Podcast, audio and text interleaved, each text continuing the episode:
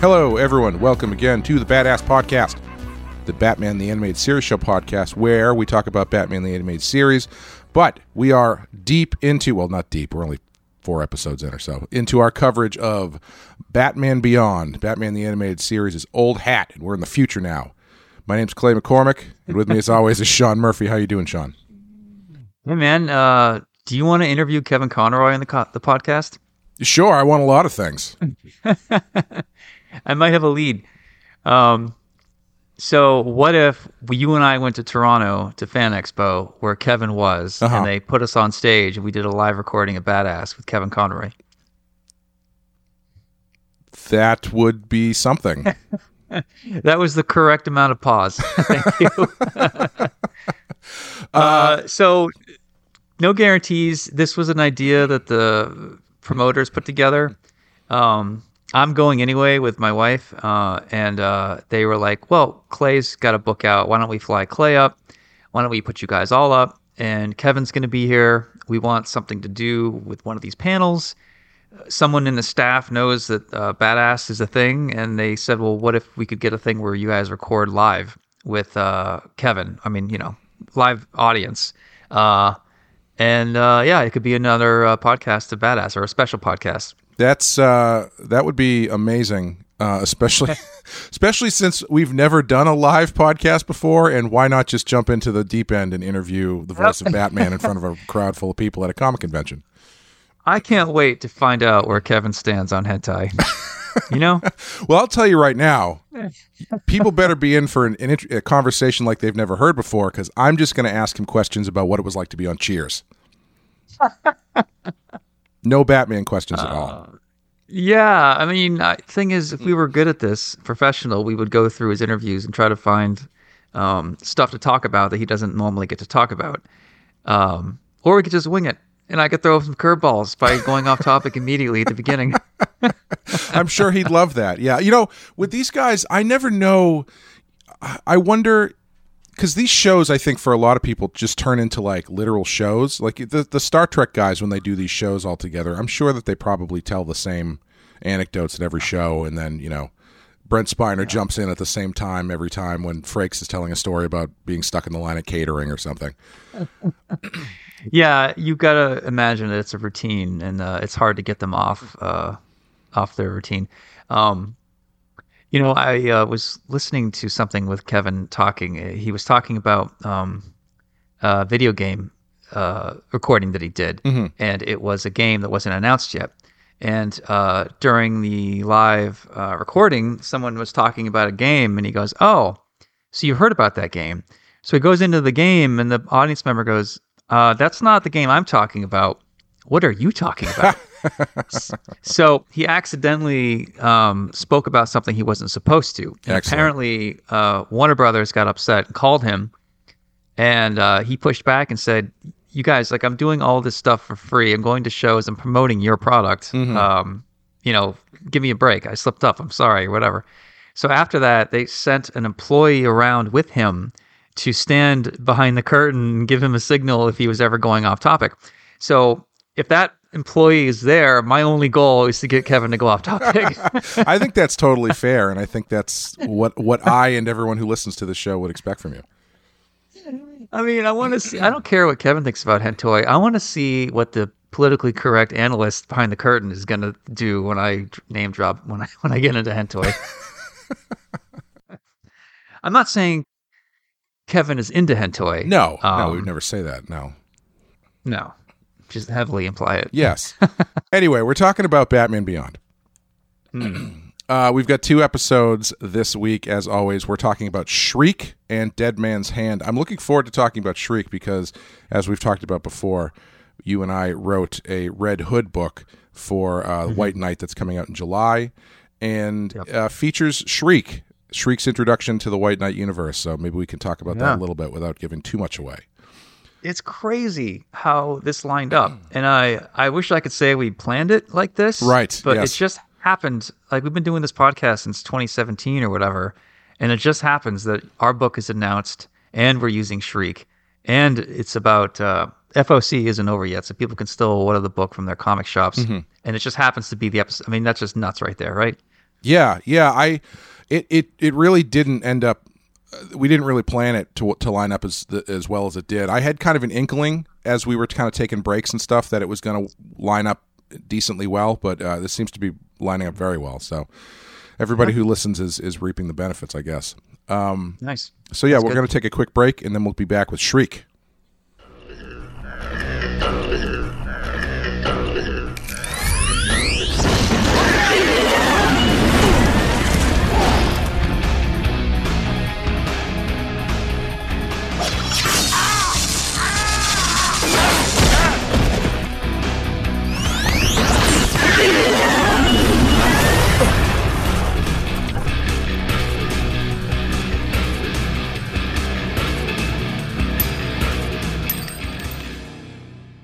Okay, Shriek, written by Stan Berkowitz, directed by Curt Geda.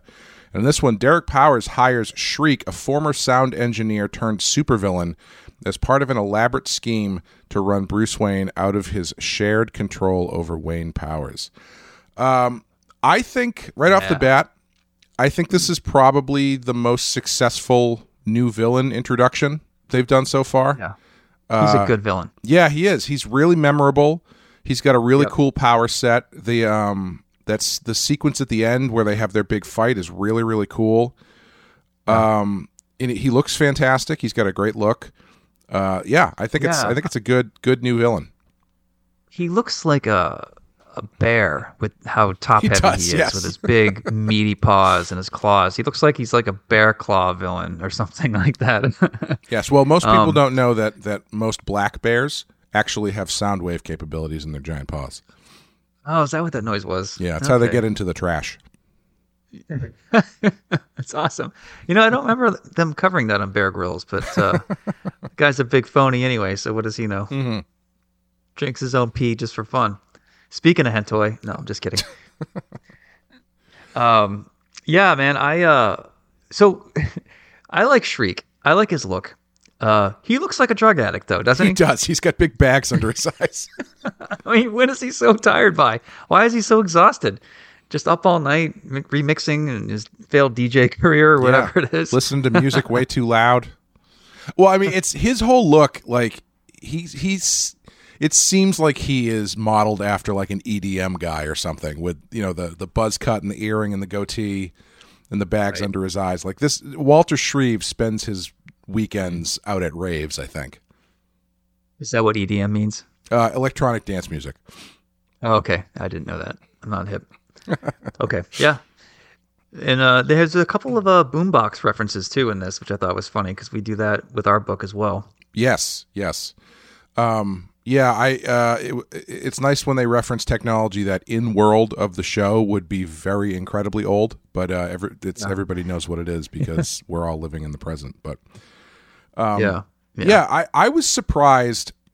I watched this episode before we started writing Red Hood, and I think it must have been quite a while before we started writing Red Hood because I did not remember a lot of this episode, and I probably watched it maybe six months ago. Um, yeah. I was surprised that Shreve was kind of on the up and up at the beginning. Like he's actually trying to develop this technology to use for good. And uh, then Powers is like, yeah, yeah, I, well, I don't care about that. What I want you to do is kill Bruce Wayne. and uh, I, I, I Put think on your bear suit. yes. Uh, I think my biggest fa- the biggest failing of the episode for me is that Shreve isn't more hesitant to do so. Like he he comes off as a, a, a, a kindly technology software engineer or whatever, and then sound designer, and then Powers is like, "That's that's cool and everything, but I need you to kill Bruce Wayne." He's like, "Yeah, let's do it. I can't wait to kill this guy." like, there's no real hesitation, and I think having a little bit of hesitation Yeah. and maybe have if Powers had something more tangible on him to like force him into this position, it would have Yeah. made him uh, a bit more Right. of a, a stronger character. I think. Which is why, if he was a drug addict, you know, Powers could withhold from him and tell him to. I know that doesn't fit the rest of the character. He needs like some kind of drug that's sound based. That's that's what we need to fix this. yes, yes, sound based drug. yeah. You figure it out, Clay. I'm just throwing you the ideas. Yeah, well, how our hey, relationship works. We've got we in, in the Batman universe now. We've got uh, contact lenses that can record Bluetooth video. So sure, why not? Did you um? yeah. Did you see? Did you watch any of Star Trek Discovery? The first season of Star Trek Discovery. Like three episodes. Yeah. Towards the end, they pull some shit out of their ass that was like it's there's there's science science fiction technology and then there's whatever this was when it was I, if I remember correctly, they end up getting information on a bad guy on like a one of the bad Klingons. Actually, this might have been season 2, I can't remember. Um by having like war paint or it might have been blood. Either way, it's a liquid that someone had smeared on their face, and the liquid was also an audio recording device. So the the Of course. yeah, so it, it the the liquid recorded the sound, which allowed them to have the information they needed to uh, to uh, basically blackmail the bad guy. Hey, man. Yeah, that's that's that's a stretch, even by comic book logic. You know, Yes, yeah, the only time I've needed to do that in a plot was uh, in White Knight Volume One. Joker is going to fight Batman. Joker is convinced that as much as he's as capable as he is as screwing with Batman, it's eventually it's going to end up in a good old fashioned brawl. So he needs to like get into shape. And Harley teaches him how to fight. And I have this scene where he's fighting without shirt on, and I gave him some muscle. And I'm like, man, Batman's like an Olympic athlete. Joker's like Gumby. H- how the hell? Even if he severely injures Batman ahead of time, it's still a big ask to get the audience to believe that Joker could kick his ass. So I slid in this really quick thing. It's really weak. The um, pills he's taken to stay sane are also a steroid. sure, why not? super quick. I mean, most people didn't even catch it. It's weak. I don't love it, but I, I, you know, in the end, I didn't really need it because if I showed Batman getting really hammered and he gets like flipped over in his car by Gordon, he's bleeding from the mouth, he falls off a building, you know. Uh, if I had another page, I would have drawn him all busted up with like ribs showing or something crazy, but uh, I didn't have time or space rather. Um, yeah, I didn't need the steroid thing, but my insecurities got the best of me. And I'm like, yeah, these magic pills that make them sane, they also give him muscle. Why not? Yeah, what the hell? um, did Yeah. you know that the guy who voices him, his name's Chris Mulkey, who is best known as the corrupt deputy ward in First Blood. So he's one of the uh, deputies in First Blood that chases down John Rambo. the redheaded guy? Uh, no, that's David Caruso from uh, from Yeah, CSI. okay. That's right. Yeah, this is one of the other ones. I'm not sure if he's the Interesting. Might be the one who falls out of the helicopter. I'm not totally sure. That's awesome. Uh, I wish I, yeah, I was going to look up who these guys were. Man, First Blood to me is like a top 10 of all time. Oh yeah, fantastic. Um, they uh, apparently um, there's a scene where uh, Stallone is escaping and he elbows this guy in the face and he actually broke the guy's nose oh shit, and they left it they left it in there. got to use that. And another part. Where he's running uh, in the woods and he's going into the river where the waterfall is, and there's this cop car chasing him, and the car takes a, a sort of an accidental right turn into some bushes and flips over. Uh, not in the script. Oh shit, They just kept it in. yeah. The driver had stitches and was injured, but they're like, "Well, that was unexpected, but fuck it, let's let's use it."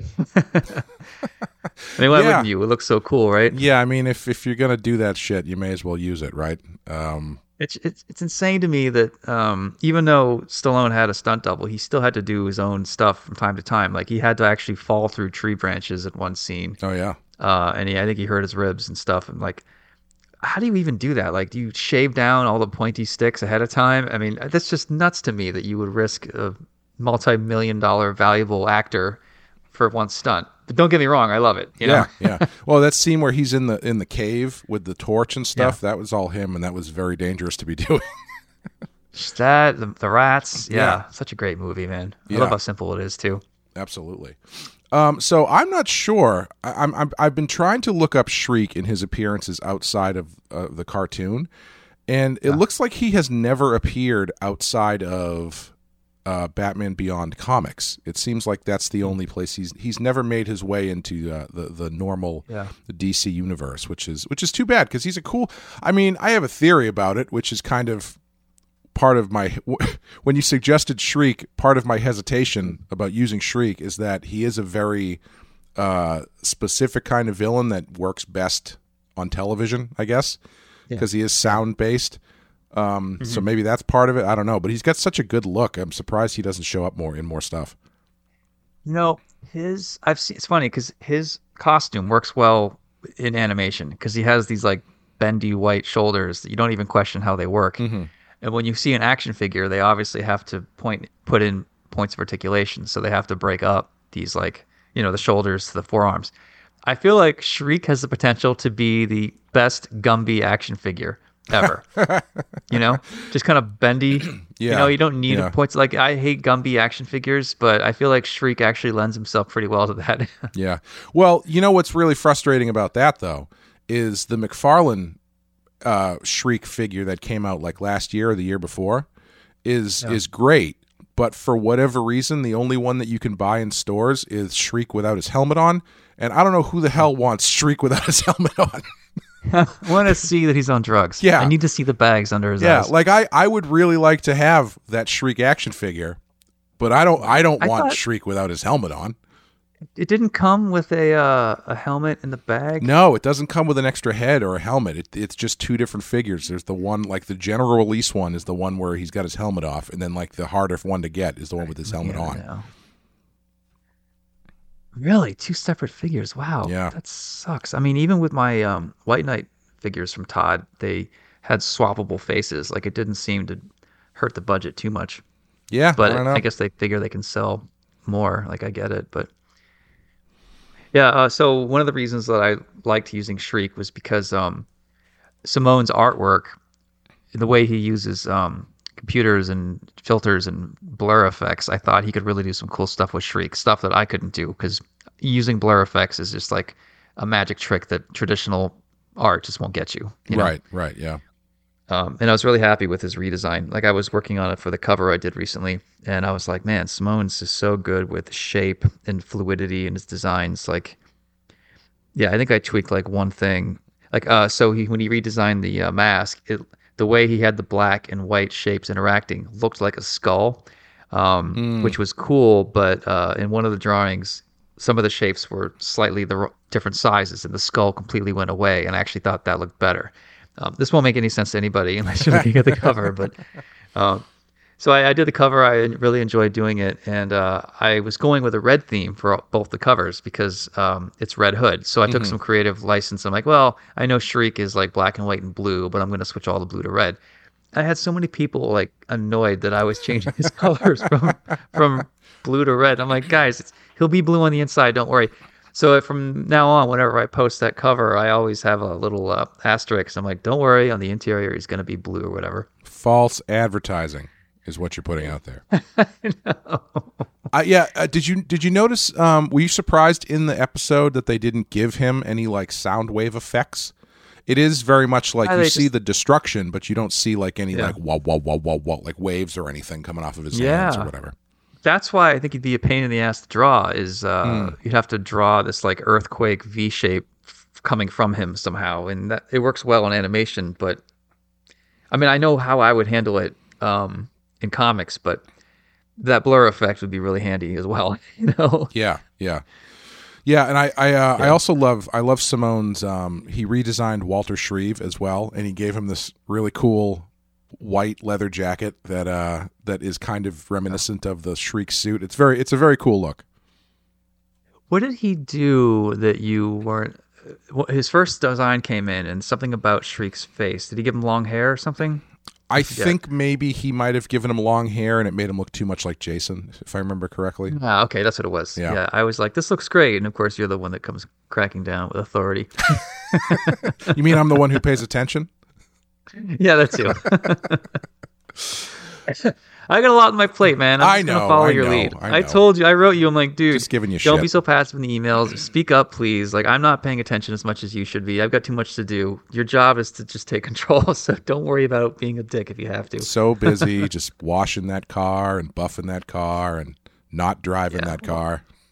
I know it looks so good washed when it's not moving. There's no engine in it right now, actually. Oh, really? Is it is it at the shop? Yeah. So uh, we uh, my new mechanic is a friend, and I actually gave him a loan to start his own business. So I'm Oh wow. uh, I own part of this business now. This is what the lengths I have to go through to fix my car.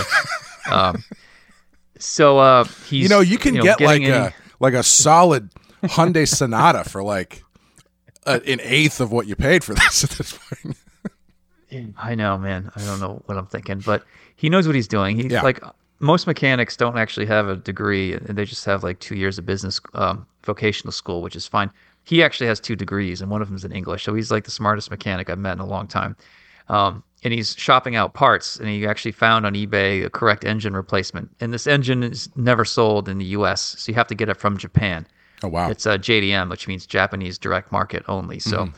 you know, with the uh, COVID and shipping and all that, it's been extra hard to find pieces. But uh, we're actually getting a bigger engine in than the one that broke. Um, but it's only it still only has 500 horsepower, so we're not going to go crazy. yeah. Yeah, that's cool. Uh, Speaking and of power steering. So oh, there you fun. go. Excellent. Yay! Um, speaking Sorry, of anyway, cars, that'll be enough for cars. well, I was gonna say, speaking of cars, did you notice the limo that Bruce has in this looks a lot like the TAS Batmobile?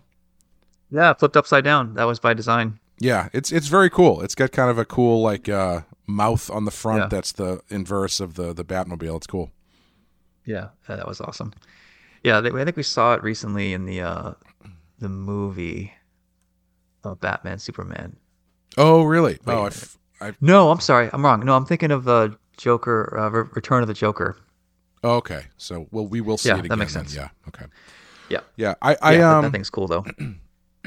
I uh I, I really like the stuff with uh, You know I, I unfortunately I think with this show as we've talked about it kind of the, the some of the problems from the last season st- of Batman still kind of persist because there's so much stuff in this episode that I find really interesting and I'd like to see more of like all, all the stuff with uh, Powers trying to buy up and uh, knock down historic Gotham Yeah. um, that was actually something that in the first draft of, of the Red Hood book, there was a the storyline that I had worked out was very similar to that, and completely by accident. I didn't even realize I had done it.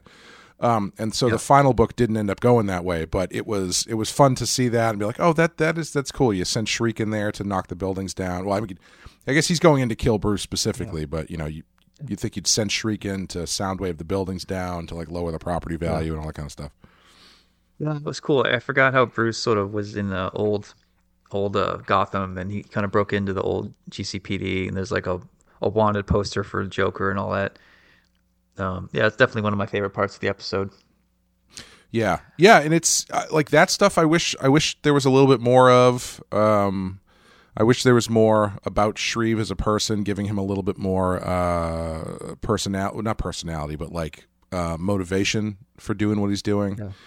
Uh, however, I think all of the hesitations of the episode are kind of thrown out the window when you get to that final fight, when they really get to do something cool and they they cut out the sound and you so it's just Batman's footsteps and stuff like that whole sequence was really really great.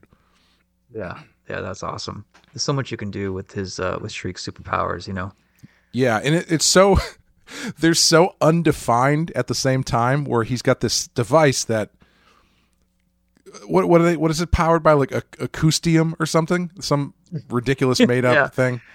And it can Yeah. suck all the sound out by uh, mirroring the frequency or some shit like that but it doesn't you have no idea what like the radius of this is. And so you can be blasting batman through a wall 25 feet away and then he gets up and he can't hear a car coming because there's still no sound. But it doesn't What's matter because it's still um, cool. What's that precious metal from uh, Avatar? unobtainium Unobtainium, yeah. It's like the stories like this. The thing they need is the chemical thing they need is called like um, plot required Yes. mentium or Yes. something. You know, yeah Oof, that was a stretch. Uh, but I, I do also love that um, Ace, the dog, is the only one who can hear in the frequency, so he's uh, uh, able to save Terry. I just yeah, I just think that whole end sequence is really well done. Yeah, yeah. I gotta figure out how to use Ace in my book. I have him in the book now, but I don't have him doing anything. He's just cute and sitting in the background chewing batarangs. Um, the other thing I need to work in is um, old Gotham. Like the fact that Bruce doesn't know Neo Gotham at all, but if he wants a fair if he wants to even the odds, he can lure an enemy into the historic district where he knows a shit. You know. Yeah, yeah, yeah. That, I'll figure out a way cool. to do that. I still have three issues left. You know the other thing i really liked about this too which i think there was just enough for this episode is we get to see terry kind of come into his own a little bit um, and do things by himself where you've got him use trying to use the bat computer which i loved because the bat computer seems to operate with the same accuracy as like an amazon alexa. Because yeah, every every time you want to use one of those things you always want to give it some general command and you forget that they actually only have a set number of things they can respond to. Yeah. This is when he says, uh, "Do the thing when you scan the thing." yes yeah And the computer sort of like corrects him. Yes. I like that it leads Hey, him to the think of- answer. Where he's like, Yeah, do the thing where you know, you scan what it's made of. Do you mean soup, s- Sonic Sonic blah blah blah blah blah? And he's like, Yeah, that's the one. Do that. What do you think of his uh, his streetwise pizza guy voice? Oh, I love it. I love that guy. the, the the pizza the fake pizza guy, that's great. You got Matches Malone. Matches Malone always was too serious. He's trying to be a tough hood. But then you've got Pizza Guy. Everybody loves pizza. Yeah, I like it with his uh, with his like bomber cap and the goggles. He looked like uh, that X Force character Cannonball. Oh yes, yes, pizza. yes. I, I I even like the way he kind of plays overplays his hand a bit because he's like, yeah, you know, this is really interesting. Could you say I don't know, use this in some sort of sound based suit to destroy a building with it? And Shreve's like, wait a minute. Why would a pizza man be wondering about that? Yeah, I thought you were going to hear my sweet remixes. Why are you asking me about bad guy stuff? I know he You totally said you would. he he was totally going to start playing him mixtapes and stuff. I think. I know. And people think that Moby created this, but actually it was me. Check it out. I'll show you why I'm better than Moby. And Terry's like, "Who the fuck is Moby?" You don't know Moby? Um, you know, I've I've seen Moby live. Uh, I, I I never would have gone to to see Moby, but it was one of those things like freshman year of college. He was playing a free show on like a pier in New York, so a bunch of us just went to go see it. It was about Wow. it was about was what that? you it was about what you'd expect. Um, I was it was it was interesting because the crowd was really into it, but uh, it's not really my thing. So it was an interesting experience. Yeah. But uh, yeah, Yeah, when that record came out, Play, uh, in late '90s, it was that was the record. A lot of my animation friends in school would sample, and they would use that like it was overused. Everyone was pulling from that because there were no lyrics in it on most of the songs, and it was just like, yeah, if you were an animation student from the year 1999 to 2005, there's a good chance that you're well aware of Moby. And um, yeah, I uh, I really like that one record, but I tried to get into his stuff after that, and I don't know what it is. It just he had that one good record, and then that was yeah. Yeah. I don't know if we all got tired of uh, synth. Oh, it wasn't even synth. That's the thing is like it. I should have been ready for it, but maybe it was too soon for me because I didn't get into synthwave until much later when it kind of made a comeback. Well, it's kind of a different genre. I would I would say Moby is a lot more Right. like he's more EDM. I wouldn't really call synth Right. EDM, Yeah. but Moby is is more of an EDM thing and like dance house music. Totally. stuff. But there is this uncomfortable overlap. There where is, You're listening yes. to some sweet synth, and you're like, "Wait a minute, is that a guy with a glow stick in his mouth? yeah, you Is this think- techno? Fuck you!" Yeah, you think you're in the middle of you know 3D World Runner, and then all of a sudden somebody walks up with a baby pacifier in their mouth, and you're like, wait a second. The only Moby songs Yeah. that I know and or like are he's got two on the Miami Vice soundtrack from the Michael Mann movie, and I was I was listening to that soundtrack a lot in college. I love that soundtrack. Yeah, it's I. You know, I don't know why Eminem had to be such a dick about it. Do you remember the feud they had? I don't remember specifically. I just remember Oh, some stuff from the videos and whatnot. Yeah, no, it was when uh, Moby got pissed because Eminem made fun of him in a song and uh, called him an old man. No one listens to techno no more, but you know had it rhymed perfectly because Eminem's amazing. and uh, Moby got pissed off, and then um, some female performer got pissed and tried to make fun of Eminem in one of her songs. Uh, and it didn't work because they're not as good as it as Eminem is. so it only a ended up helping Eminem, hurting great- them, and making great- them all look lame, great- except for Eminem. Great story. this is riveting. Sorry. no, I just it's just I uh, it's it's one of those things where it's like yes, let us half remember musician feuds from 25 years ago. Um, All right, I'll, I'll stop. We can go back to Batman then. the uh, uh, what'd you think of the way they, they leave it at the end? Because I I think blowing his, his hearing out is great, and that's like that's like the last piece to make him Yeah. a, a, a a great Batman villain. You know? yeah. Yeah, I like that a lot. And the fact that Bruce knew that uh, he wasn't crazy because he only calls himself Batman in his own head. Yes, But he doesn't yeah. actually say that. Yeah, that's a great bit at the end. Yep. Um, yeah. Uh, what would you draw on this? Man. Maybe Terry in his pizza delivery suit. I think it could use a few tweaks, but uh, I was down with it. I'm a sucker for goggles and uh, bomber caps, so uh, yeah, I'll, I'll I'll draw that. Yeah. what about you? I I'm gonna be cheap and say I'd want to draw Shriek. He's such a cool looking character. I don't think I, I don't think I've ever drawn him before, and you kind of have to make a decision with him, right? Because you can. I I feel like if depending on your style, you really have to make a decision about how you're going to handle those arms, because I don't think everybody could get away with making them really kind of rubbery like they are in the show. Yeah. And uh, if you look at the way he has shown up in comics, it's very much like they've switched it to like uh, segmented shoulder pads, like Iron Man kind of thing that looks a lot more traditional to, to comics. Yeah. Yeah, that's good. I uh yeah, I wonder if um your commission list will start to get more packed now. Now even though you're not the artist on the book, you're the writer and I'm sure you'll be doing remarks and stuff. Um so I would prepare a quick shriek scribble that you can do on books just as a way to like charge people if they want to get more than just an autograph or whatever. Oh, sure. Yeah, I got to learn how to draw that helmet, that Red Hood helmet. Just draw it from the side. Trust Yeah. me. You don't want to fuck with that thing with its face on. well, when we were at Boston, we were at the Boston Wicked Con uh, last month or whatever. Uh, I did a, Yeah. a, a Red Hood commission. They're like, "Oh, do the one from the book." And so I, I, I worked out the pose before I. I think I probably already. I Yeah. think I told the story already, but I, it's okay. I, uh, I just couldn't figure out how it worked from the front because there were no pictures of you having drawn it from the front.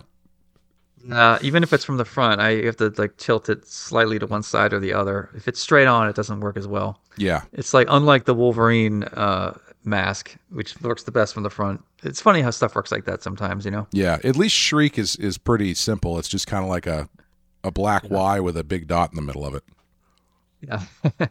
I've seen um so Olivier Coipel drew my Red Hood helmet and he went from the side and uh he made it slightly more cur like more feminine looking, um like less hard edged in a way, which is what Olivier does, which is awesome. And then um Simone uh, is able to turn around in space. Like Simone's got great uh, a great movie camera in his head where he's able to like float around objects and see scenes from different sides. So the shapes of the helmet just clicked with him, and he was able to do things that I, I wouldn't even think of. Yeah. I mean, if I sat down to work out the problems, I might have, but all I've ever drawn is it from the side, and I never really had to deal with it from the front. You know? Yeah, yeah. I think if I was going to draw that Red Hood like in a comic, I would probably try to do like a, a 3D model or something of that helmet just to have an idea of, of how the pieces work. Yeah. Yeah, for sure. I'd build one out of cardboard. Yeah. um, yeah, but I, I'm excited about I'm excited about having Shriek in the book. Um, we originally we were going to do I think we've mentioned it before we were originally going to do Firefly, but it uh, it made more sense to do to do somebody different for this one.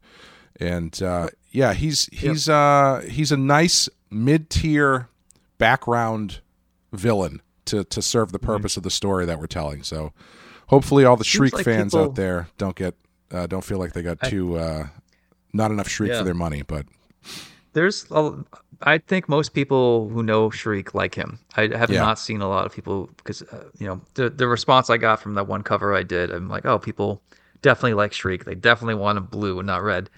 um, but I don't imagine they would have similar convictions about the um, the next episode, the the the, the, the playing card gang, whatever they're called. yes, yes. Uh, before we before we hit there, do you want to r- rate this one? Uh, yeah, I'm gonna go three, Three. five. Yeah, I think I might go four actually, because Nice. I because I do think this is a great new villain episode. That is like if if I was going to make a list of episodes that I think people should watch, I think this would definitely be on it. Um, Right. but yeah. Yeah. I think it's I think it's a, a little bit there's a little bit of meat missing to put it over into a five. I think it could have been a five with a little bit more uh, time to gestate, but um, but yeah, I think it's Yeah, solid. They, yeah, I mean, that, like you said, the Shriek's motivation should have been punched up a bit. Mm. Not only why does he agree to just kill Batman, with, but what is his stake in this? Where's where's the uh, sadness in the character?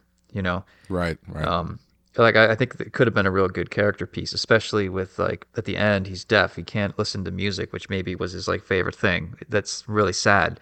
I would have really leaned into that stuff. Um, yeah, I'm at a three, but if they had done a little bit more of that and not focused so much on some of the other things that didn't go anywhere, I, I think that would be a four for me. Yeah, yeah. Cool, cool. All right, that's, that's going to do it for Shriek. We're going to take a quick break and we'll be back with Dead Man's Hand.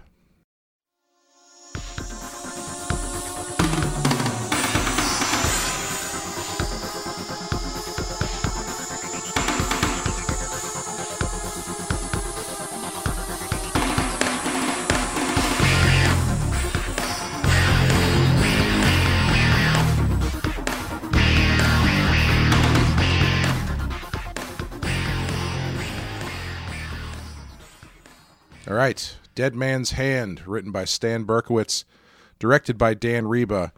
And in this one, Terry must deal with both his rejection by his girlfriend Dana and a group of Bruce's old enemies, the Royal Flush Gang, who pattern themselves hmm. after playing card ranks. After breakup with after the breakup with Dana, Terry met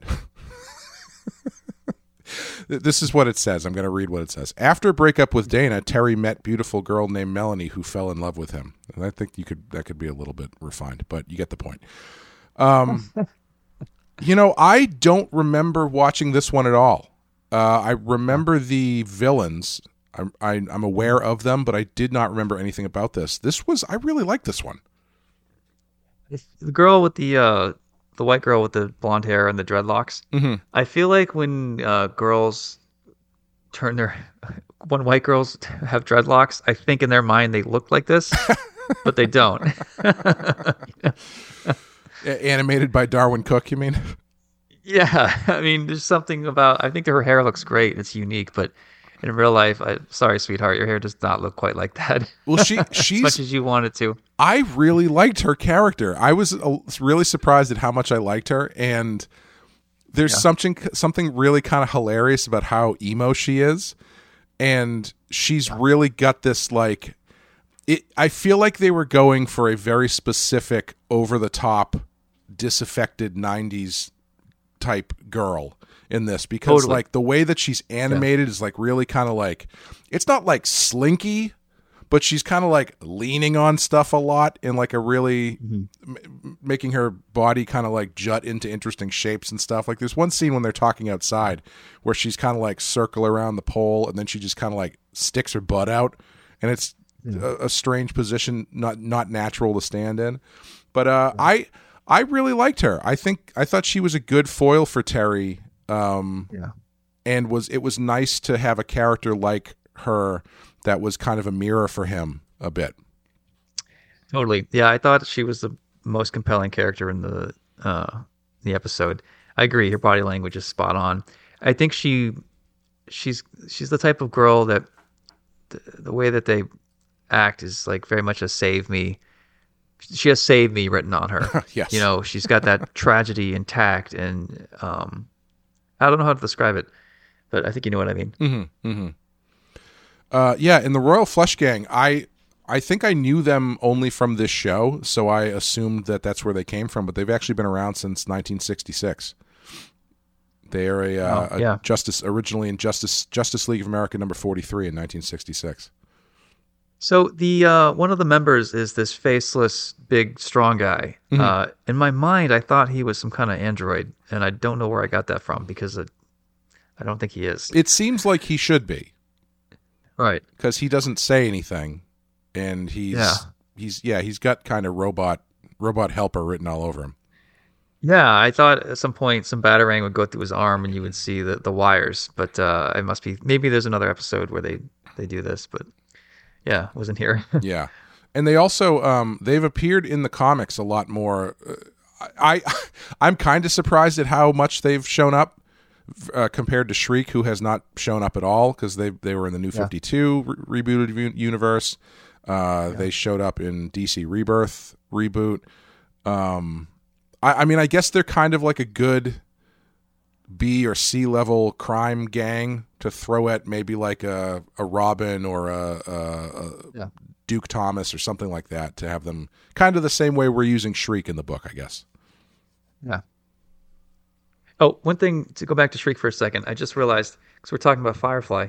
Firefly was also used by a millionaire to clear out some slums. Um, Oh, both in- in Shriek show. and Firefly. Yeah, Yeah, that's true. Yeah, he just was. realized that. Yeah, sorry. Um, but uh, yeah, I don't know. She really was great. Uh, there was one scene where like they're meeting up in the rain and they really lean hard. I don't know what song they're playing, but it's out of the blue. And Yes. even my wife looked up. She's like, "What the fuck just happened?"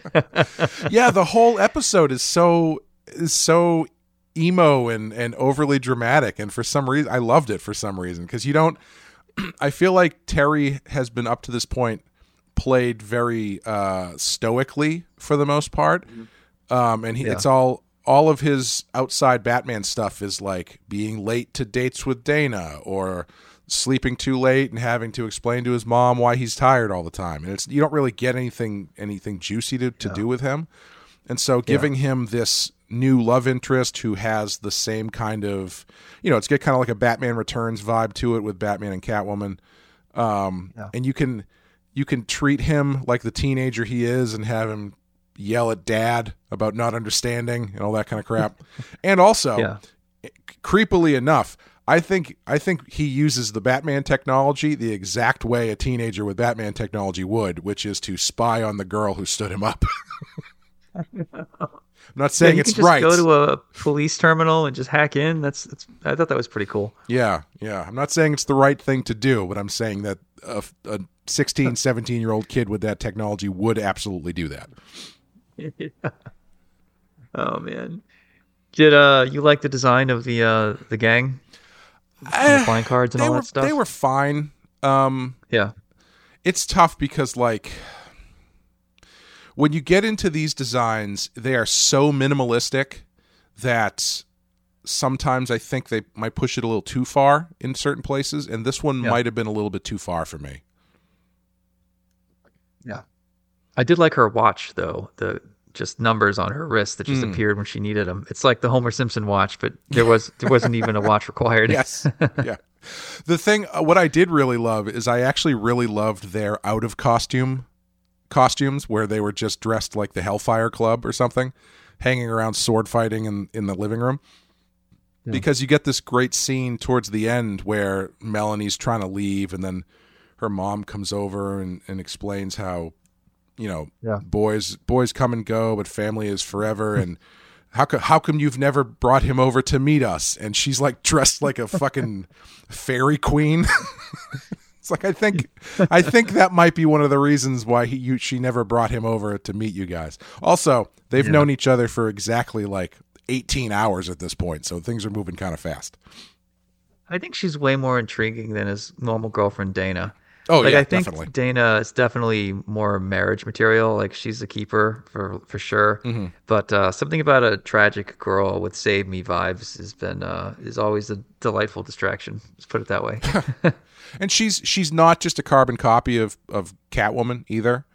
Mm, right. you know Yeah. she's got a little bit more uh de- desperation to her um which just gives her a different kind of character that isn't just the usual uh um uh what's the word i'm looking for? Um she's she's they're not they're not like necessarily equals the way that batman and catwoman are Uh, because obviously she's part of this group and gets arrested at the end and, and it seems more unfortunate and desperate than catwoman ever really does Yeah. I imagine. What if Bruce and Catwoman were both seventeen? Do you think they'd be acting this way? I think uh, Catwoman would not be acting. Yeah, I don't think she Selina would. More empowered and headstrong. yeah i think i think i think basically it would be like the new batman movie is probably what it would be like where bruce would be really introverted and and emo and selina would be a lot more realistic about everything Yeah. So, um, I might have mentioned this before, but our friend Corinne, her first crush was Terry McGinnis. Mm-hmm. Um, not cartoon crush, just crush. Period. Mm-hmm. And uh, she, whenever I'm drawing him, and I'm like, oh, does his hair look good? Does, cause there's there's definitely emo appeal to a certain type of reader, and with Corinne, I have like a great sort of like beta reader in a way. So I'll send her my sketches, be like, what do you think of this? Does Terry look good here? She's always like, oh my god, I love how emo he is. Look how droopy his hair is. Like he looks so sad in the rain. But those are all compliments from Corinne. So I kind of use her as my guide to know if I'm uh, close to the mark. You know, I never really saw Terry as a mm, object of desire or whatever. Uh, but I, it makes total sense that a lot of girls and some guys would have like crushes on Terry for reasons that I'm not aware of. You know. It's the haircut, man. Yeah, it's the emo haircut. Like they just love hair. how Corinne loves how emo it is, and the more I can draw him in the rain, uh, I'm just like you know, give me some eye- give him some guy liner and some black nail polish, and it would be like you know, case closed. Do you know if um? I I was oh, go ahead. oh sorry, one more thing. I was drawing him from the side, and it's this like massive, uh, almost full body shot of him telling his flashback story, and I have this ma- big image of him from the side, and I'm getting down past his waist, and I'm like, how how big how big is his junk here? Because I have to draw some. So get, stick with me for a second. So I'm drawing from the side. He's in the rain and all that, and he's got his hands in his pockets. So I'm doing the profile of like, here's his jacket, here's his chest, here's where his abs would be, here's his belt buckle, and then you know his thighs. And I'm like, does he have? I mean, how large of a? I mean, and I don't mean to overthink it, but I know this is the kind of panel that's going to be shared on Twitter, and people are going to be like, yeah, or boo, his package isn't big enough. It's like the panels of Nightwing where his ass is turned. You kind of mm-hmm. want to sp- pay special attention to those because you know it's going to ping with a lot of readers. Mm-hmm. So I actually took a picture of the, the this pencils and I was like, Corinne, sh- should I make his junk bigger or smaller? Like I don't know what what people are gonna what's gonna resonate with people here. so yeah, that's gonna happen. Excellent. Excellent. Yeah. Well, that's part of your process, right? Every character you design, you you you know how big their dick is, right? Like you've worked that out before you start drawing them. First thing I draw. Yeah. Yeah, first thing I draw. I draw I start at the waist and I draw out from there. Every character, male or female, you start at the crotch and draw out from there. The center of gravity. Basically, yeah. Um. Yeah, I noticed uh, there's a couple. They're really throwing physics to the wind in this episode a bit because there are two instances where I think death, instant death, should have occurred, where nobody seems to have gotten killed when uh, when they throw Right. that guard off the card and, and Terry catches them, and then they seem to fall like 700 feet, right, and yeah. uh, both survive no problem. And then also on on top of that, uh, Terry knocks the ace, this ace of spades, down that laundry chute, and then throws a bomb at him. Yeah, he does. Going a little Yeah, bit does hard there, Terry Terry. have a I don't kill thing? Or is that just Bruce? I'm sure. I don't think Bruce would let him kill anybody. right. But how does Terry firing. feel about it though? You know? I don't know. I uh do they Yeah. I- that seems like something I don't remember them really touching on that, but that seems like something they would cover early on early on in the se- series or maybe I don't know. Yeah. Maybe he No. gets his hands on Mr. Fix or something and I forget. Yeah, I don't think they ever actually go into it. And I I mean Terry's just so young. He's just sort of doing what Bruce is sort of telling him to do. I mean, he pushes back a little bit, but you know, he's a kid. He, you don't have a lot of pushback when you're dealing with a 90-year-old who's seen everything. you know? Right, right. Yeah. Um do you know does does Melanie come back? Does the Royal Flush Gang come back? Question, I don't know. Uh you look it up and I'll look at it. Um, it looks like uh, Batman Beyond. Oh, did you did you catch that? Uh, the voice of the King card was George Lazenby from uh, James Bond. I Thought he sounded familiar. Yeah, he even Yeah. has a line where he says, "We have we have all the time in the world," which is the uh, the line from On Her Majesty's Secret Service. Yes, the Royal Flush Gang does come back. Um, I think they're in the episode where, uh, epilogue where Terry's revealed to be a clone of Bruce. Mhm. Um, the cool thing with the Flush Gang is they always have rotating members, and it's it's actually a really interesting concept, which they don't really go too much into here. Yeah, But you have this organization. It's kind of like your family members. It's kind of like generational. It's but it's kind of like if you want to join and you've got the stuff, we're, we're sort of a misfit family of sorts. Um, so it kind of do it could kind of be anything.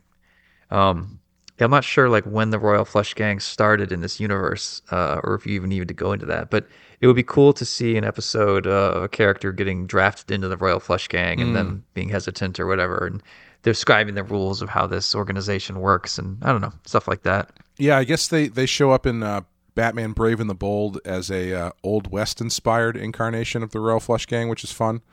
So uh, Oh, that's cool. Yeah, so maybe they go all the way back to the 1800s, which is kind of cool. I, you know, the only thing that stops me from really liking these guys is they're just so goofy looking. Like I, I feel like you Yeah. could dial in these costumes a bit to make them a little bit less goofy. I mean, maybe that's part of the appeal. I mean, if you're going to put them in Brave and the Bold, that's part of the appeal is how goofy they are. But if you Yeah. want to do these guys and take them seriously, I feel like they need a, a, a redesign or something. Yeah, no, they sell uh, all the custom Royal Gang figures. Wonder if they actually sold any real ones. Yeah, I uh, they work. Uh, I like the simple color palette. You've got black and white and red with a little bit of gold accent. Um, yeah, they could use a little bit more uni- uniformity. It's just so goofy the, the way they're wearing crowns and sashes and stuff like that.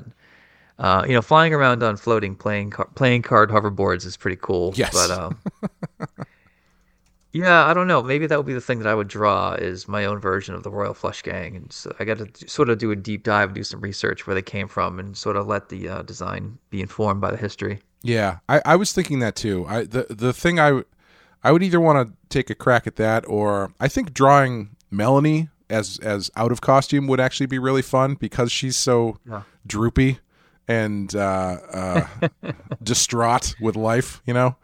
Oh man, The- the- she's she's got cr- she. I bet she's a crow a fan of the crow. Right? Oh, totally. Yes, absolutely.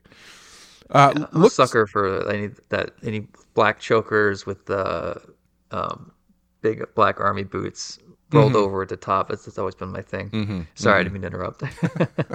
No, I was going to say. Uh, I guess they showed up on on Flash, the show, uh, Okay. and um, oh, I guess they were on Arrow as well. It looks like the the version on Arrow is kind of like um, the the bank robbing team from Heat, where they all wear the Mm-hmm. hockey mask, except on each hockey mask is a play is the playing card suit is painted Okay. on, which looks kind of cool. That's Um, a good. Uh, yeah, there's another version. It looks like they came back on Flash after being on Arrow, and they look not as good. a lot of, a lot more face paint than uh, than cool cool masks, unfortunately. But So I have a weird question for you. Yeah. Going back to uh, the the emo ness of this and like young love and all that shit.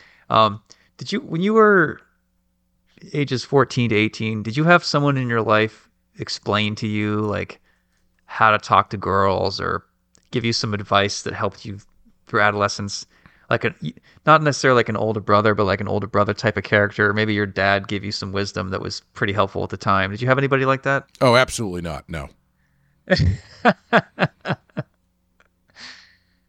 Yeah, me neither. I feel like um, the guys that were in their teens and good at, at talking to girls had an older brother explain it to them. And I really wish I had an older brother. Just like five minutes of advice would have been really helpful. Like, dude, don't make it so obvious. Stop like illustrating these fucking poems. You know, that's pretty cool in one sense, but you also just got to learn how to talk to them. Like, stop being creepy. Like, you're trying too hard, man. Try to pull back. Say you're going to hang out and then cancel last minute. Like, I know it seems fucked up, but trust me, girls have responded. Like, I could have used five minutes of like, just give me a quick list of things to do from now on. And like, my dad thought he was helpful, but I've seen what he married, and I'm pretty sure he doesn't know anything about women. Happy Mother's Day, Jesus Christ! wow, taking taking mom taking mom to the cleaners. Yeah, it's uh, yeah, I've got some stories, but. So you never had uh, any? What about like a friend or someone like No. Clay? Come on, man, put something on. You make an effort here. What are you doing? No, not really. Yeah. Yeah, no, which which explains a lot, but you know, you live and you learn, I guess. When did you start to figure it out, Oh, I don't think I ever did. or or did you? Okay, Not yeah, really. No. uh, I just I, yeah. When I was in, I was just going to say Go my my approach was just try not to be an asshole. So Yeah. I learned that being kind of a dick actually worked for me. Mhm. Um, like negging uh, is what we used to call it, but I didn't know what it was. It was just like I don't know. I'll just be sarcastic like Han Solo, and maybe they'll like me, and it kind of worked. Um, it backfired a lot too because a lot of girls just think you're a dick. Um, but it's not necessarily uh, the doors closed forever on those girls. You know, yes, I guess. I should write a book. I wish I had a younger brother to explain this stuff too. Yeah, so next time you see Sean at a convention, bring your young son and or nephew up and, and he'll tell them all the secrets that he never learned when he was a child. I just uh, I, sent you a picture of the Royal Flush Gang, by the way, from Arrow with the, the hockey masks. All right, let me see what we got here. That's pretty cool. It's- That's it- super low budget too. Yeah, you it's kind of a cool look. The masks look really cool. yeah. You're right. The the heat vibe is is cool. Is that like a uh, lucha libre on the guy on the left there? Some kind of Oh, it's uh, it's Oh, the no, no, Jack, it. the Jack of whatever, Jack of Spades or yes, Jack of it's a, it's a suicide jack or something. Yeah, Yeah, that's cool. yeah. Um, Um, go ahead. I was just going to ask you what you would rate this one. Uh, I'm at another three out of five.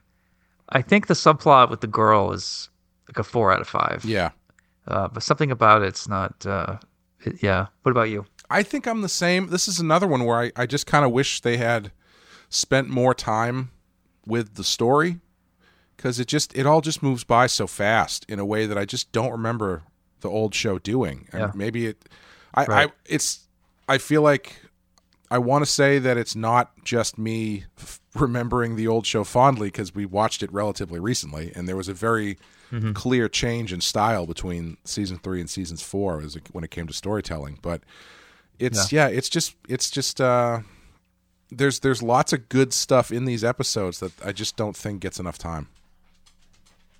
Yeah. Yeah, I think that'll be our critique on on a lot of these, honestly. Um, yeah, again, I, I, I, I almost need a super fan of this show to tell me why, if they think this is better than the original series, I need like your best argument because I'm enjoying this a lot, but I feel like it's a lot of season four of the animated series, which was a little too quick, a little too polished, a little too for kids, not enough depth, you know? Yeah, yeah. Um, so I draw the Royal Flush Gang. Uh, what do you think you draw? Uh, I I would draw Melanie. That's right. Just drawing her by like a street light. Yeah, yeah. with her- that her that whole sticking out. sequence, that whole sequence where they first meet each other is, is pretty fun. Um, Yeah. Oh, and there's there's there's the definite Darwyn Cooke influence when she calls him to tell him that she can't meet him, and it's just the silhouette of her against the window, and you can see the city. That's got to be Darwyn. Yeah. Big uh, noir vibes there. Yeah. I, I'll be honest. I always struggle with Darwyn stuff. Mm-hmm. I know I'm supposed to like it, um, but I always just saw Bruce Timm, uh, another version of Bruce Timm stuff. You Mm-hmm. know, and I've, I've read. I tried to read the Parker stuff, and I, I I've, I'm friends with all of his with his old crew. Uh, Darwyn passed before I actually got to know them. Like they were all mourning when I got to know all these guys. So I, I would, you know, I've never had a chance. No one's ever asked me what like what I really thought of him. But uh, and I, I don't know. I, I just don't get his stuff. You know, it's just like comics of yesteryear, calling all cards. You know, it's just like of that era, and I think it's fine. But if I really want that, I'm just going to go to Bruce Timm. You know? Sure. I mean, I, I guess he was probably more prolific in the comic sense than Bruce Timm, though, right? I don't think Bruce Timm did a ton of comics. That's true. Yeah, that's true. Yeah, but not that that really makes a Um, difference. But Hey, so one uh, kind of art question I was going to ask you. It doesn't really have anything to do with anything. Um, what are you working on right now to get better? Meaning, when you sit down to draw a page, what's your current obsession? Like, I want to get better at backgrounds. I want to get better at blocking. I want to get better with ink. I want to use this tool. Like, what is your current um, you know, chip on your shoulder that you're trying to get through? Um, well, it kind of it's kind of shifts around a little bit because I'm not doing regular pages at the moment. I'm kind of uh, uh, doing a few different things at the same time, and it's actually I haven't drawn a, a, some pages in a couple months at this point. Okay. But when the stuff that I've been doing lately is, um, I've been trying to think more about uh, blocking composition and stuff. Um, Yeah. Mainly because I have a tendency to overdraw a lot. So if I Mhm. I don't always know where to stop with with stuff in the background and all that kind of stuff. So I try to when I'm doing my layouts, I've been trying to think more graphically and see if I can figure out what the best way to tell this story quicker is. Um, if only if only for my own my own benefit, uh, so that it, I can get through pages a little bit quicker. Because what I, Yeah. I guess sometimes I get bogged down in details about stuff where I get worried because a trash can in the background doesn't fit or doesn't look right, and it's like, well, you don't really do you really need to draw the trash can? You probably don't need to draw that trash can, you know that kind of stuff. So, um, yeah, I, I would say that's probably the thing I've been focusing on more. Like when I, I've been doing commissions, a few commissions, and when I do my commissions, I've been trying to think a lot more uh, graphically and and and have a better uh, compositional. I, I've to get more satisfaction out of the composition. I think than than Mhm. the actual like nitty gritty of, of of drawing everything in it. Yeah, that's funny, man. I'm I'm actually working. I'm chasing that same dragon. Oh, right really? now. No kidding. Yeah, I, I have. Uh, I'm chasing Toth. Still, Sure. I'm trying to figure out like, all right, how can I lay down a lot of black to frame the important elements here? Yeah. So I'm using creative decisions rather than rendering the shit out of everything. Uh, but I don't want it to look lazy either. I want it to be intentional, and I want it to um, highlight the detail that I'm putting in. Uh, and it's easier when you have books that offer a lot of shadows, like any kind of noir type thing, you know. Mm-hmm.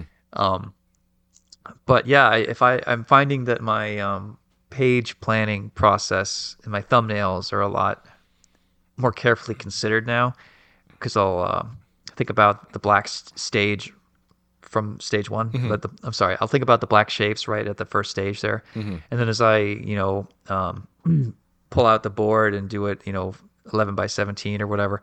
Um, I find that when I um, lightbox the shapes and get the blocking in, I have a lot more information ready than I used to. Yeah. so a lot of yeah. the work is happening off the page rather than. So hopefully, when I um, lay it out, when I trace it with the light box, I can just do a few, one more pass or two and then just start inking. You know, Yeah. Yeah. No, but I it's hard. Yeah, it's well, it's you know one of the things that I learned as I was doing this more and more is that uh, the layouts are where all the work is. Like the the stuff that you put down on the page, that's the fun part. You know, it, doing the layouts and making Yeah. for me anyway, doing the layouts and making sure that the page works conceptually has always been Yeah. the hardest thing for me because that's when you're thinking about like, all right, well. I need perspective on this thing, but I got to make sure that there's no tangents here, and I got to make sure that this goes that way, and like it doesn't crowd the page, and how many panels it's going to, what size should these be. Like that's where all the the thought comes in. That's where the math is being done, you know. Um, Yeah. And so the more that you can work out, I've found the more that you can work out the bigger shapes and stuff in in that Yeah. in the values and stuff at that stage helps uh, immensely when you blow it up. I you know what I always think about when I do it is I think about those friggin' layouts that Matteo did at your house for uh, Black Science. Yeah.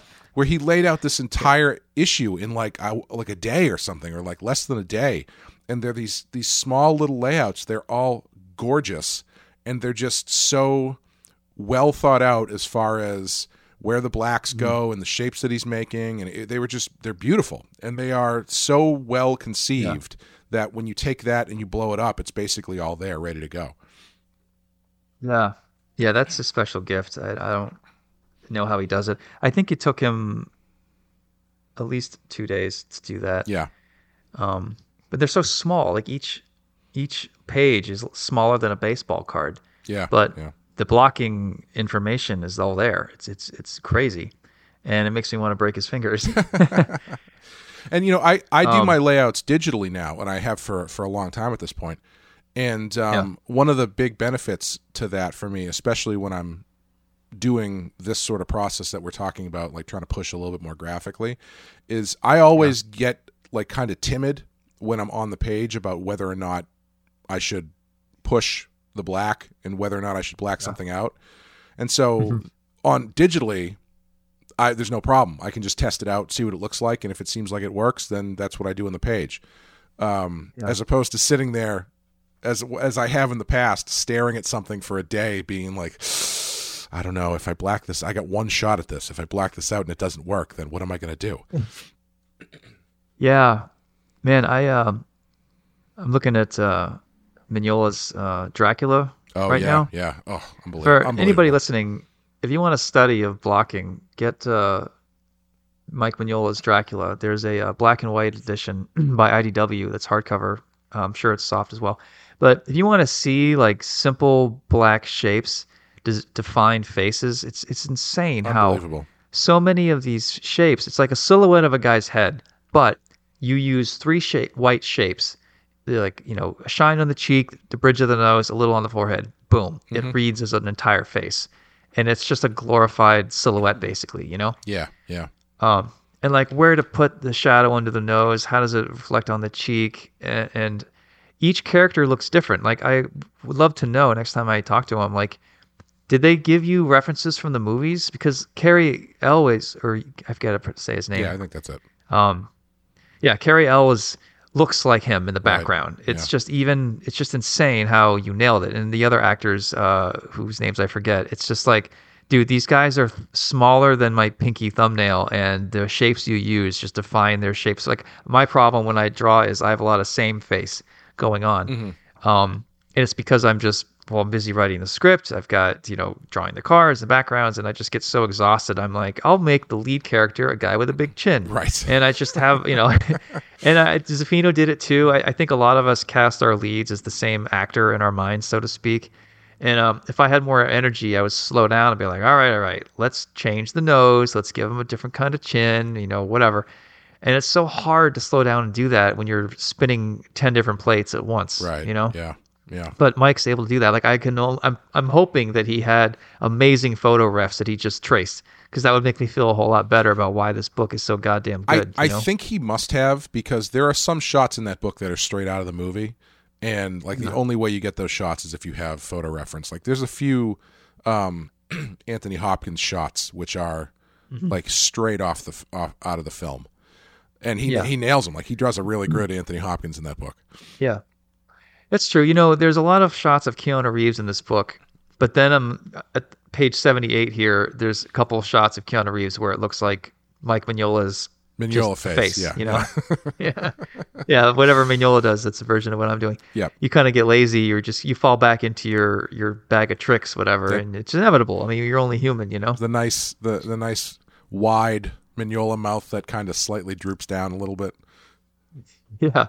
Like guys just going Yeah. all the time. You know, when I look at Mignola's face, it's just Ugh. it's like Hellboy, but not as ex- exaggerated. yes, yes, yeah, yeah. But yeah, that that book But like is I when I flip through this, I'm like, man, I just want to swipe this face, change the, uh, the shape a little bit, and to make it Bruce Wayne, and then bam, the panel's finished, and it was basically just a glorified silhouette. But whenever I dive into my art, I end up going back to my bag of tricks, which is normally to like complicate things Yeah. and add rendering and this and that. And I, I get away from Toth, I get away from Mike, and I get away from blocking when I do that. yeah.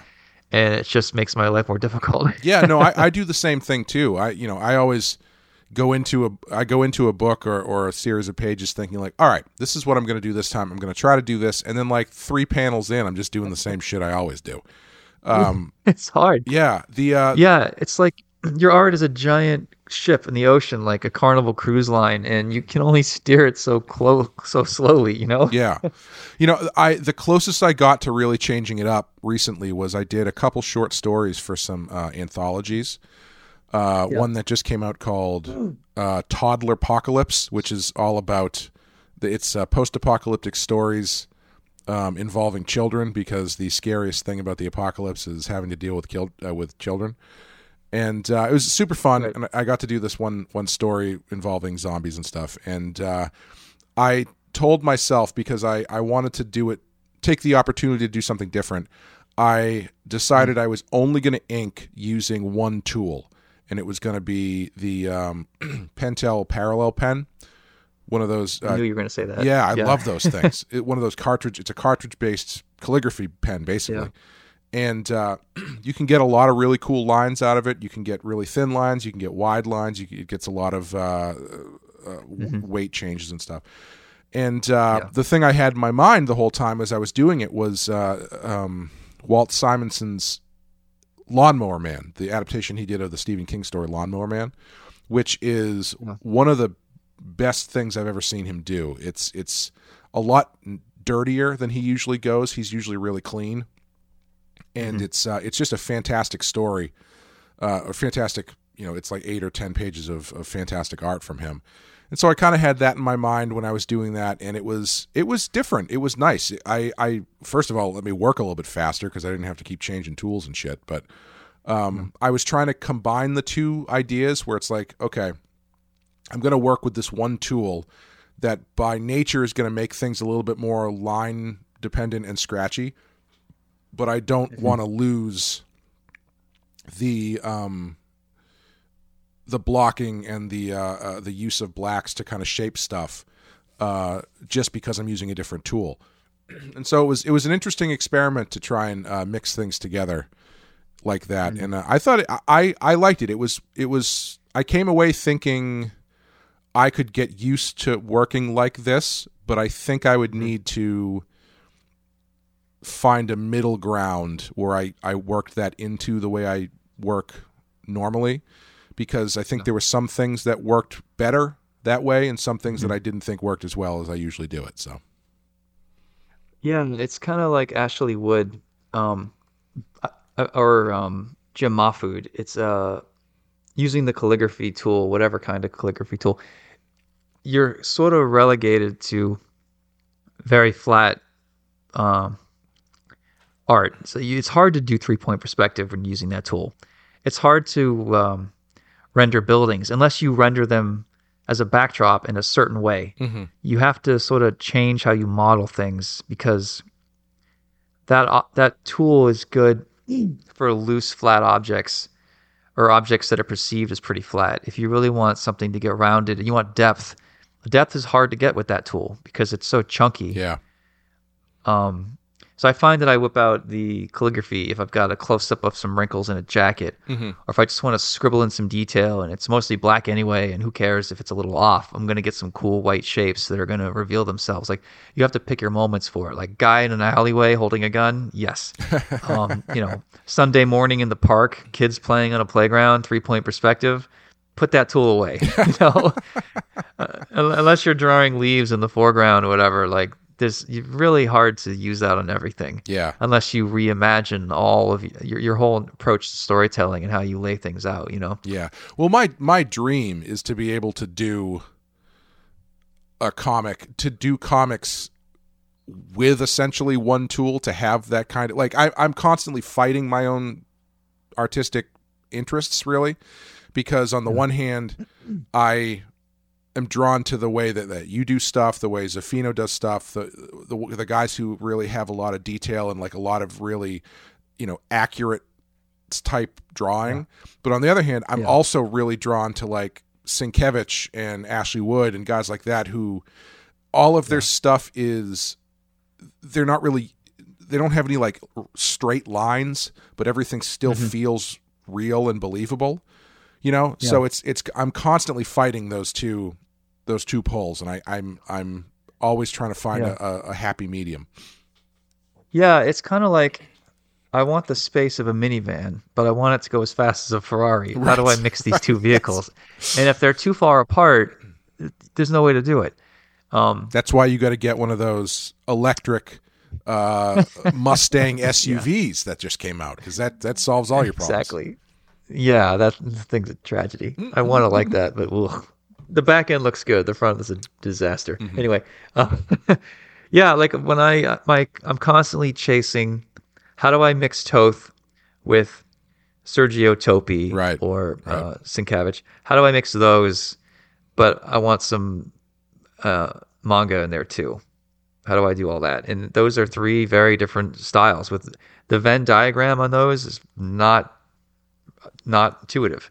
Uh, it took me a while to figure out how to steer into Mignola, and then for the next panel, steer away from Mignola and into Sienkiewicz, and right. then the next scene, and then or maybe even different books. Even you know, you go for different looks, but it's hard, and uh, I I don't think there's ever a solution. But that's kind of the dragon that you're chasing, and I think that the best artists kind of have a chip on their shoulder. They have an itch that they can't scratch. Like they're looking for something. Right. And uh, I think that makes it interesting. And hopefully you never find it because the journey is the most interesting thing. And you know, my whole career, I mean, since I did Hellblazer and I found this new style that I'm known for, I'm still trying to chase that dragon of Right. like, how do I mix Sienkiewicz with Toth? You know? And I'm still not there.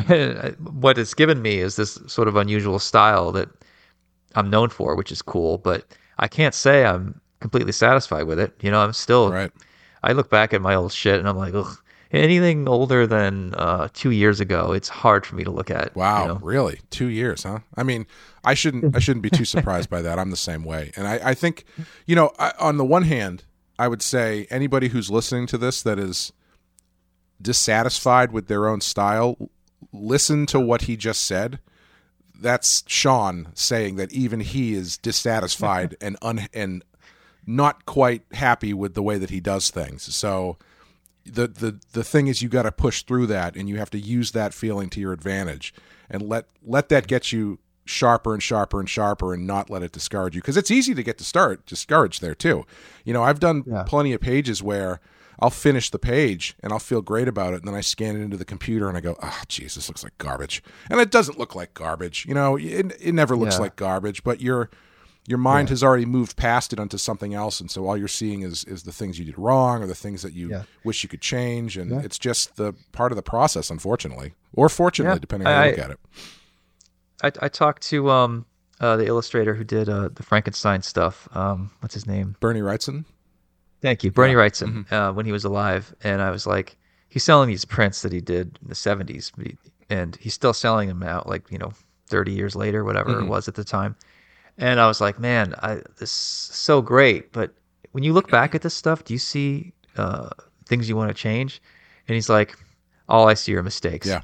I'm like, really? Wow! Like even like Bernie Wrightson firing on all cylinders because that work was like groundbreaking so I, I- all I can say to artists who are burdened by, um, who are unsettled with where they're at, it's okay, and hopefully you'll always be unsettled. The trick is to gain some comfort with it and just be fine with the fact that sometimes you got to put out B plus work. Sometimes you have a panel that nails it. Sometimes you have a panel that doesn't. You have to just keep moving forward. You can't get mired in your depression. You have to see it as a journey. And you know, like Bob Ross said, you you only learn from mistakes. Um, mistakes teach you things. If you just nailed it perfectly every time, you'd probably sleep really well, but you're no longer learning anything. You have to fuck up, but you need to go easy on yourself at the same time too, and allow yourself just forgive yourself and just hopefully you know every year you're moving forward and you look back and you see some you know some growth and just be happy with that but uh, i mean if you are obsessed with how bad you are how it's not coming together you're going to lose you have you can't you can't keep doing that to yourself you right know? right yeah no absolutely It's hard though. Yeah, I mean, but you if you're if you're professional, then you're able to identify. All right, I haven't quite mixed these two artists yet, but this is like a B minus of what I want, and I can live with this. And I'm going to let it go. I'm going to let it be published. I'm going to get my paycheck, and I'm going to move forward. Like you have to accept, like, eh, it's. Like I remember when I first did uh, my new style was on Hellblazer, and there was a lot of experimentation in that book. And I look back and I'm like, man, that was brave.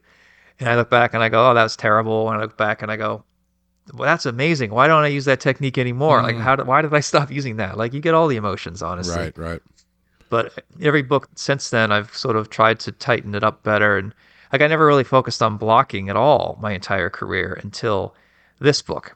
And I must have been focused on blocking in small ways because I successfully blocked out panels for the past 10 years.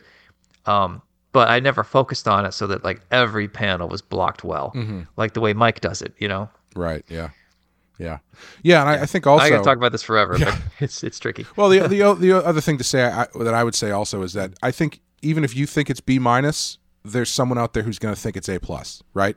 Like there's always going to be Right. someone who hates it. There's always going to be someone who loves it. When I when I started doing my book Dead Meat, when I started publishing it myself, I knew that I was going to hate most of it, but I also knew that there was going to be someone uh, down the line who as as much as I had changed, was going to bring that book over and say, you know, I I really like this. I don't like what you do now too much. And I was like, yeah, I mean that's just how it goes. You know, it's it's good yeah. to it's good to chase your own dragon, but it's also you mm-hmm. gotta it's it's always nice to take a step back and realize that there are people who who do like the stuff that even you don't really like. You know, it's so it's as long as it's making people happy, just keep doing what you're doing. I guess.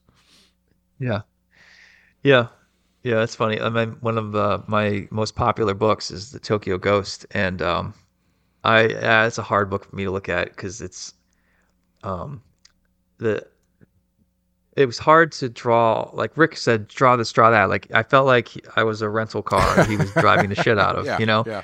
and uh, hey if i was him and i had I, would do the same but for my own sanity i had to um cut back on what he was asking me like i remember he had these scenes where like kids were getting killed or something and it was right during um, one of the school shootings that happened and i wrote him i'm like man i, I just can't draw blood anymore I, I my yeah. brain can't handle it um, I'm gonna go silhouette in some of these. Like, I'm sorry. Uh, you know, he didn't get upset. He absolutely understood. He's got kids himself, of course. Um, and uh, I mean, I remember drawing one way panel where there's this villain who's on this like hoverboard scooter and he's surfing over a crowd of people, but there's a blade in the front oh, of it, sure. so he's like mowing over them, and I had to draw it in a, a, a wave, and I I can't believe I pulled it off so well, but God, that was a horrible day. Like, whenever you're drawing a panel, you're stuck in that scene. So the whole day, I'm stuck with this guy, like, blood surfing a bunch of innocent people in yeah. the background. And, like, how the hell did I not get drunk after that, man? That was brutal. and after a few issues of that with Tokyo Ghost, I mean, it wasn't just like the blood violence, it was the ideas were violent. Right, um, right. The, uh, the dialogue was violent. It was just a brutal book. And, uh, yeah, I just focused on like, all right, well, I've got some really beautiful Japanese gardens I can draw. I got led on a motorcycle. That's fun. You know, I'll just draw the violent panels at the end of the book so I don't bum myself out too much. I just mm. had to like lock on to the stuff that got me through because, yeah, it's it's hard. Like I see that book and like I signed on for eight issues and then we ended up making it ten. So I some of the stuff was rushed and like people come up and it's like their favorite thing. I'm like, really? You like this better than Batman? Okay, you know, thanks for buying. yeah, yeah. I think you know, I think it happens with artists. I think it happens with actors and directors. I think it happens with musicians. There's always someone out there whose favorite thing is going to be your least favorite thing you've ever done. You know. Yeah, it must be brutal when you're uh, a musician and their favorite thing is a song you did in 1983 and everything you've done since then has not moved them at all well yeah I've, I've always thought about that and i feel like you got to kind of you got to kind of embrace it to a certain extent right you know you could be yeah. washing washing cars somewhere or something but it's not not the worst yeah. thing in the world to have one song that people have loved for 30 years. Yeah that's fair. Um you get that like tommy lee anger about you. Yeah yeah. But uh yeah i think that's as, as good a place as any to end for today. Um thank- yeah cool. We went a bit long on the uh, art and security angle but uh yeah just had to get some shit, shit up my chest i guess. Yeah no problem no problem um, that's going to do it for Shriek and Dead Man's Hand. If you want to help support the show, we've got a couple episodes on Patreon where we talk about the Batman and we talk more in depth about our uh, Red Hood, White Knight Red Hood book that's coming out. You can find those at patreon.com slash the Pensky file. Thank you guys for your support as always. Thanks for listening, and we will be back next time with The Winning Edge and Spellbound.